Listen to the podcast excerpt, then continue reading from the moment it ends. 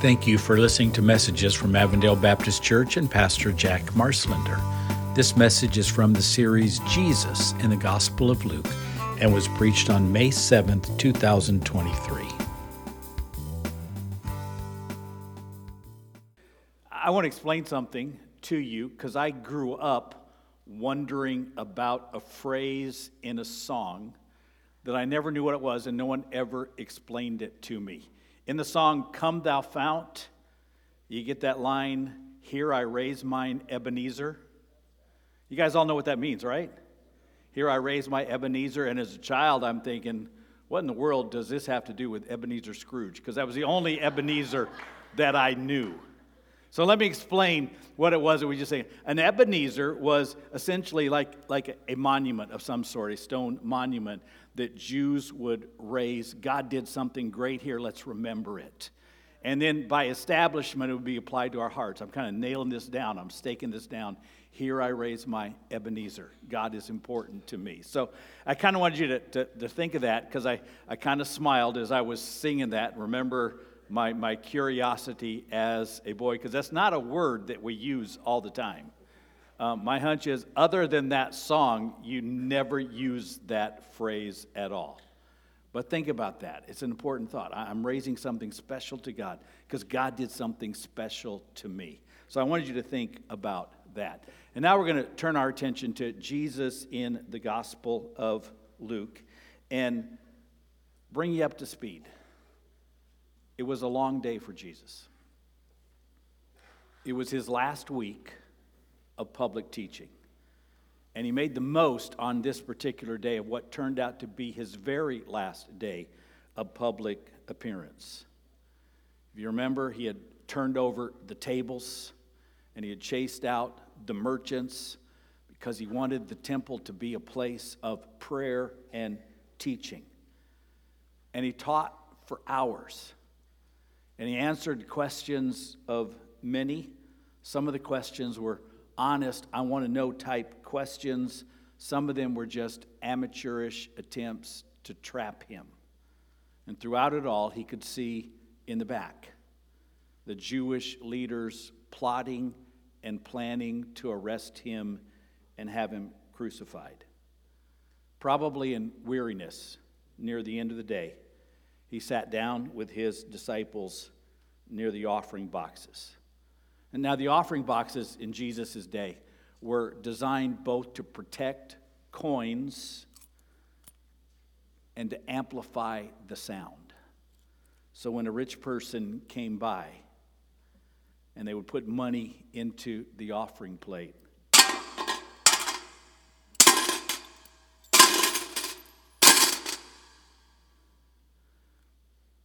people would notice. Kind of a way of saying, Look at me. I'm doing something incredible to God. And as Jesus looked up, probably hearing the sound, he saw many rich men giving sizable gifts. The people were in awe, perhaps. Jesus made no comment. He was unmoved and he was unimpressed.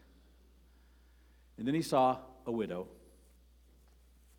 who put in two very small copper coins.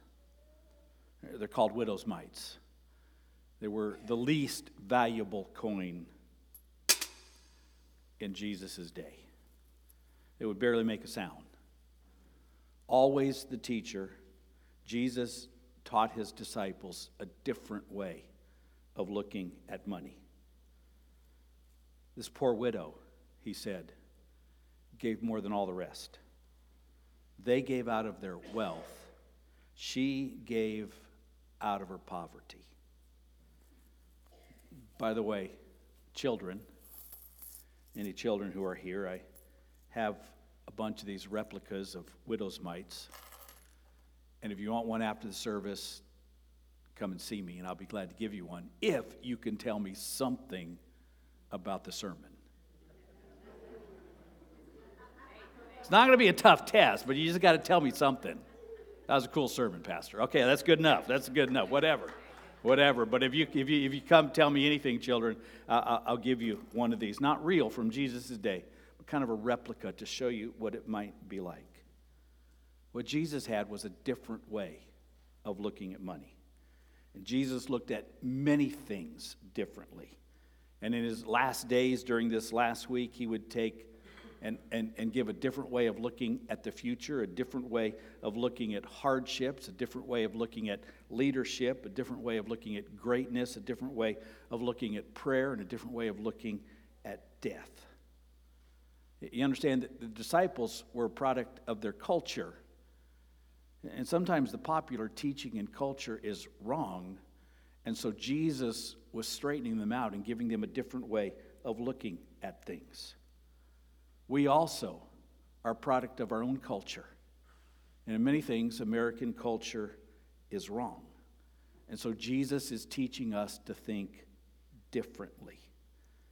And part of our job as a believer and follower of Jesus is to think like Jesus. So today we learned Jesus' way at looking at money. It's far different than the way most people look at money. Heaven's idea and our idea of money is vastly different. Let's have fun. Probably most of you will remember this clip from a movie. Let's watch. Hey, what's what's with you? What what what'd you say just a minute ago? Why'd you want to save me? That's what I was sent down for. I'm your guardian angel. I wouldn't be a bit surprised. Ridiculous of you to think of killing yourself for money. Eight thousand dollars. Yeah, now think just things like that. Now, how do you know that? I told you I'm your guardian angel. I know everything about you. Well, you look about like the kind of an angel I'd get. Sort of a fallen angel, aren't you? What happened to your wings? I haven't won my wings yet. That's why I'm an angel second class.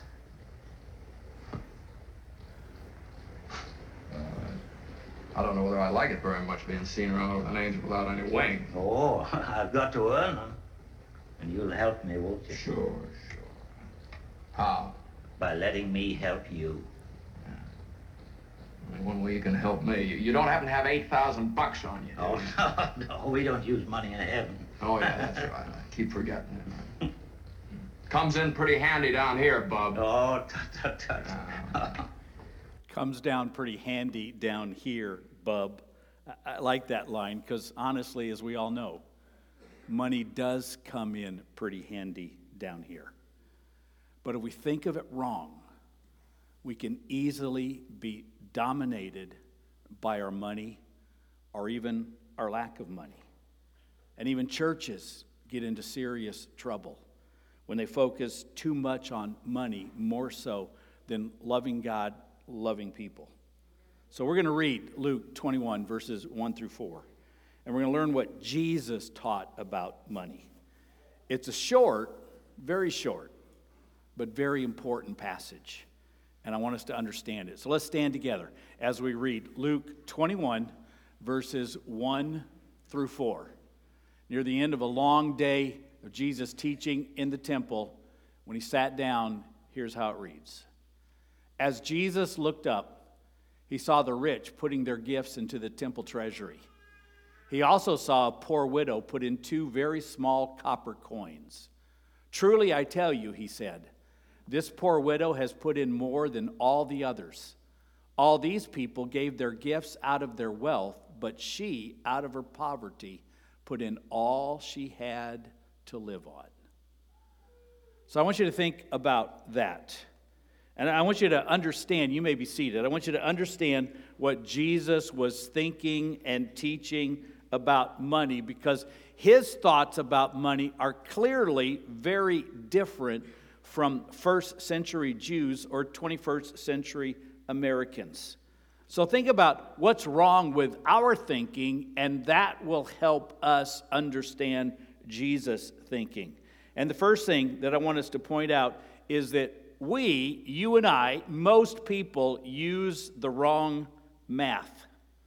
First century Jews and 21st century Americans think in a profit and loss, bottom line accounting approach to money. And therefore, a million dollar gift is much greater than a hundred thousand dollar gift, which is much greater than a thousand dollar gift, which is much greater than a one dollar gift, which is much greater than a two cent gift. But Jesus said that's the wrong way to look at money. To Jesus, this two cent gift was much greater than a thousand dollar gift. Now, you understand, you, you read through the Gospels and understand Jesus' ministry. He clearly wasn't money focused. He did talk often about money, but usually in a parable to teach something greater than money. So, how can two cents be worth more than a thousand dollars? That's because money was never the issue with Jesus. Jesus' issue was the heart. Jesus is far more concerned with your heart and my heart than he is with our wallets. And as he pointed out, the widow had a great heart. She loved God, so she gave generously to him. She trusted God, so she gave sacrificially to him, knowing that God would take care of her needs. She didn't care what others thought. The noise of two pennies going into the treasury would not even make a ripple over the noise of the crowd in the temple. That may have been, though, the greatest financial gift mentioned in the entire Bible. It's the only one that Jesus pointed out and said, That's what I want. It was many years ago, was early in my ministry. I was a student at what was then Grand Canyon College. And Don and I were teaching a vacation Bible school in Gila Bend, Arizona, in a home without air conditioning. It had a swamp cooler, but no air conditioning. We told the kids, we had about 20 kids, it was just Don and I. So it was a busy morning every day, Monday through Friday. Um, we, we, we told the kids that on Friday we were going to take a mission offering on that day. My song leader and my usher, 10 year old Keith, my song leader and my usher was strangely absent on Friday. It wasn't like him at all. So we, we sang the songs and we taught the lesson and we played the games and we took breaks and we had snacks and I shared the gospel. And then, right towards the end, it was time for the offering. And just at that time, Keith came in. Sweat was pouring off his face, he was dirty, and he had grass all over him. And he kind of looked at me and kind of nodded as to say, I, I got this. And he came up and he got the offering plates and he did his job, passed the plates. He was the first one to put some dollar bills into the plate. Came up to me afterwards. He said, I'm sorry. He said, I didn't have any money for the offering. And so all morning I've been cutting grass for neighbors. It took longer than I thought and I had to wait until they could pay me, so I just barely got here in time for the offering. He had put in everything that he made that morning as an offering to God. From an accounting perspective, it was trivial. But from Jesus' perspective, it's one of the greatest gifts I've ever experienced. Because Jesus' math is not like our math. It's not about dollars and cents. It's not really about math at all. It's about our heart. If your heart is right, you won't have to be stressed and worry about money because you'll be able to think and act like Jesus and trust Him to take care of you even when you give to Him generously and sacrificially. So we need to learn to think like Jesus. It's not old math, it's not new math, it's Jesus math. And that's what he was teaching. Yeah, you're, you're impressed.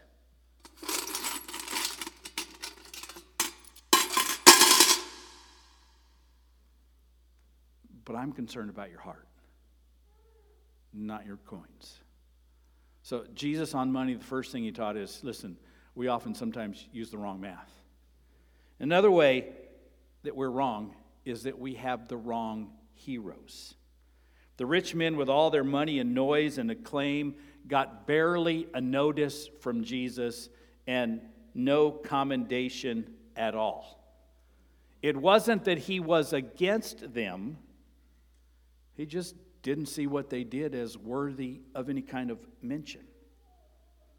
Today in American culture, we'd celebrate them. If he was in the NFL, he'd get a Man of the Year nomination. If she was a businesswoman, the city would name a street after her. If he was a celebrity, he'd get a Congressional Medal of Honor. If they give millions, they'd have a statue or a portrait made of them.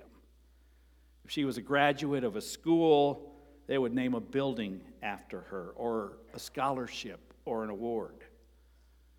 And people would look at those who gave millions and say, they're the heroes. But to Jesus, the hero was a poor widow. And so we need to learn to think like Jesus. So our, our heroes won't be those with the big checkbooks. What they do is good and it's expected. But Jesus is more concerned with our heart. And so today, if we were to name a building, and we don't do that at our church, but if we were to name a building, it shouldn't necessarily be to the man who could give the first hundred thousand. It should be the widow with Social Security and nothing else who still tithes to her church and then gives a few extra dollars to the building fund. If we were to name a scholarship fund, it shouldn't be after an NBA player who made millions. It should possibly be to a 10 year old girl who tithes on her $5 allowance and then shares her lunch with a hungry friend at school. If we were to give a medal, it shouldn't be named after the richest man in town, but to a social worker or a teacher or a nursing assistant who made little but loved deeply. Sometimes we pick up bad thoughts from culture, and it's the rich and the famous and the celebrities and the people who make 50 million a year who give a few hundred thousand here and there. No, to Jesus, it was those who gave all they could and maybe even more. We often have the wrong heroes. Most Jesus heroes aren't famous because they're not seeking fame or fortune. They're just people with great hearts who give more money than they can afford of their time, their energy, their resources, their income. Like the widow, they're not looking for notice, they're not looking for pats on the back. They're not looking for their names in the paper. They're not looking for any kind of advancement at all. They just love God and they love people, and so they do what God leads. Those are the real heroes, at least according to Jesus. So we have to learn from Jesus. We have to adopt his attitude and his thinking and his learning. We, we use the wrong math, we have the wrong heroes, and often it's because we have the wrong faith we trust in ourselves rather than trusting in God. Now, now listen, if you trust in yourself, I'm not saying you're necessarily a bad person. You might still do good and give generously, like the rich men in the temple. But if you trust in yourself, when you do something, your motives might be suspect. I'm doing it for good publicity. I'm doing it just to feel good. I'm doing it and hoping that someone would notice because what's important is me. You see this in American culture all the time. Someone calls a press conference to announce they're giving money to a school or to a ministry or whatever. I appreciate that those that just do it out of the goodness and love of their heart. And like Jesus said, if you're only getting giving out of your wealth, you're trusting in yourself. I got a little extra, I can give it. I have a little extra time, I can give it. Since your trust is in yourself, you take care of you first. And then, if you can, when you can, but only if you can, you give something extra. If you trust yourself and your own money, then you're reluctant to give too much, say too much, serve too much, because it might impact your bottom line and who you are. But if your trust is in God, like the widow, you can give more because you trust that God will take care of you. You can serve more because His work is more important than your work or your leisure. And so sometimes we have the wrong faith. If it's all about me, I'm going to purposely limit what I do, what I give, how much time I offer, because it's about me. But if I trust God, I don't have to worry about taking care of me. God takes care of himself. I don't have to worry about him. And I can trust God to take care of me. That apparently was the widow's attitude because it says she gave everything she had. It wasn't out of her wealth that she gave a portion. So I got two cents left. I'm going to give that two cents to God, and I don't know what I'm going to get tomorrow. Remember, they had no Social Security, no guaranteed check, nothing. I'm going to give all I have because I trust that God will take care of me. That's real trust, real faith. Hey, if our faith is right, if our faith is right, we can give generously, we can give joyously, and we can give sacrificially. And I'm not just talking about money, I'm talking about time, I'm talking about service, I'm talking about our life. If I trust God, then I don't have to worry about me because I trust that God will take care of me. I'm not sure that we have that level of faith today. But that's what the widow had. And that's why she was a hero, the only one that Jesus mentioned in what she gave. There's a serious complaint about churches that churches, and you'll hear this a lot when you talk to people, you invite them to church. Why don't you go to church? And you hear a lot. Listen, the only thing churches are interested in is my money. And, and so, you know, the, you worry sometimes I'm going to go to church and that's all they're going to do is they're going to talk about money. You hear that a lot. Listen, I want to tell you something. I sometimes hear the opposite complaint. You don't talk enough about money, Jack. We don't have annual pledge drives. I don't preach the budget. I rarely talk about giving. I don't use guilt as a manipulative tool. I don't manipulate figures to add an urgency to the church's financial situation. And only rarely do I speak about tithing, though I believe it and I practice it. My approach is simple teach and preach through the Bible, and when I get to a money passage, I will teach what the passage says. But my ultimate motivation is simple. I want you and I to get our hearts right before God. And if we get our hearts right before God, we're not going to have a money issue. If we're serving God and we're loving God and we're doing what God wants, then just like the widow, it'll just be part of who we are and what we do. We serve God and we give generously to God, joyously, sacrificially, generously. That's what Jesus' followers do. So understand where I'm going. Jesus wants us to change our thinking about money. His way of thinking is hugely different than the modern American thought process. And so, our job as Jesus followers is to change our thinking and adopt the Jesus way of thinking. We can't use the wrong math, can't have the wrong heroes, we can't have the wrong faith in ourselves rather than in God. So, I want to give you some questions and answers for you to think about and answer privately to yourself about money. And so, Think about these things and answer these things yourself. And that will let you know a little bit about your heart. It's not about money, it's about your heart. But what you do with money will indicate where your heart is. So, question number one Do I give generously to God's work?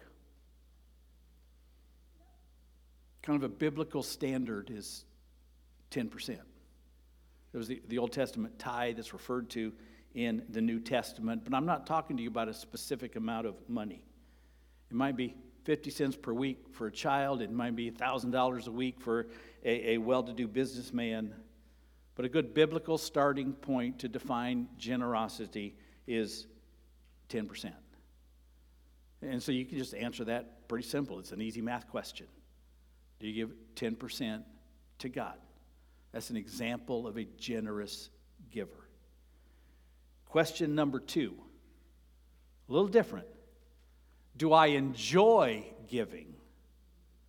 And can I do so generously? That's another indicator of your heart.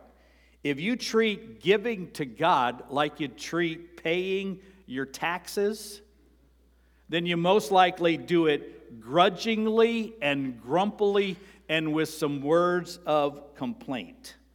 And if that's how you give to God, then it's an indication that your heart is not right yet.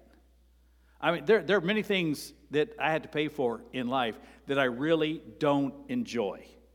I don't like paying taxes, but I do. I don't like, especially right now, paying for gasoline, but I do because I'd rather drive than walk. I don't like paying for groceries. But since I like to eat, I do. But over the years, God has kind of changed my heart. And I do like giving to God. I do enjoy giving to ministries within our church. And I do enjoy giving to three other ministries outside of our church that God has put on our hearts. And I enjoy that. It's an indication that finally, and I would have hoped it kicked in earlier, but finally, after close to 65 years, maybe I'm getting my heart right before God. Because those checks are, those automatic debits are encouraging to me. Do I enjoy giving and can I do it joyously? That's this question that I want you to ask. And then, number three, do I give sacrificially enough that it shows that I trust God. Because that's what the widow did. This was not, I got 100 pennies, I'm going to give one or two or even 10. This was sacrifice. I got two pennies, I'm going to give two pennies. What's going to happen tomorrow? I don't know. But I trust God. Again, this is not just a money issue, this is with a time issue. Am I sacrificing other things I would enjoy doing so that I can spend time serving God, helping people? Is that something you enjoy? Is that something that's deep enough that it's sacrificial?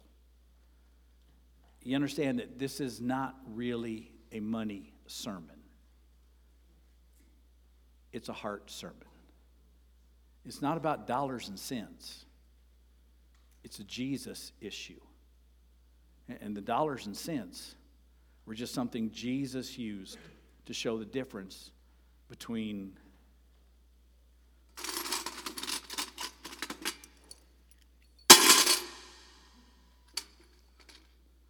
between that and that.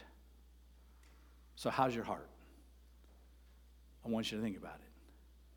Because when your heart's right with God, all the other elements of your life work. When your heart is wrong with God, nothing works. You're frustrated, you're stressed, you're upset, you're unhappy. You can't make it work. It really comes down to the point where you've got to choose. I'm going to live for God. I'm going to give to God. I'm going to serve God. I'm going to love like God. And I'm going to let God handle it because I can't. That, that's faith. And, and so today I'm kind of challenging you to think about your faith and think about your heart.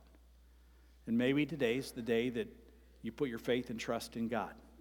Not just I'm going to check the box and say Christian and be baptized, but I'm going to really put my faith and trust in God. I'm going to do it His way and trust Him to take care of me because my way just frustrates me. That's faith. Thank you for listening to messages from Avondale Baptist Church and Pastor Jack Marslender. You can find out more about our church at abcaz.net, and you can find Pastor Jack's sermons on most podcast apps. Thank you for listening, and may God bless you.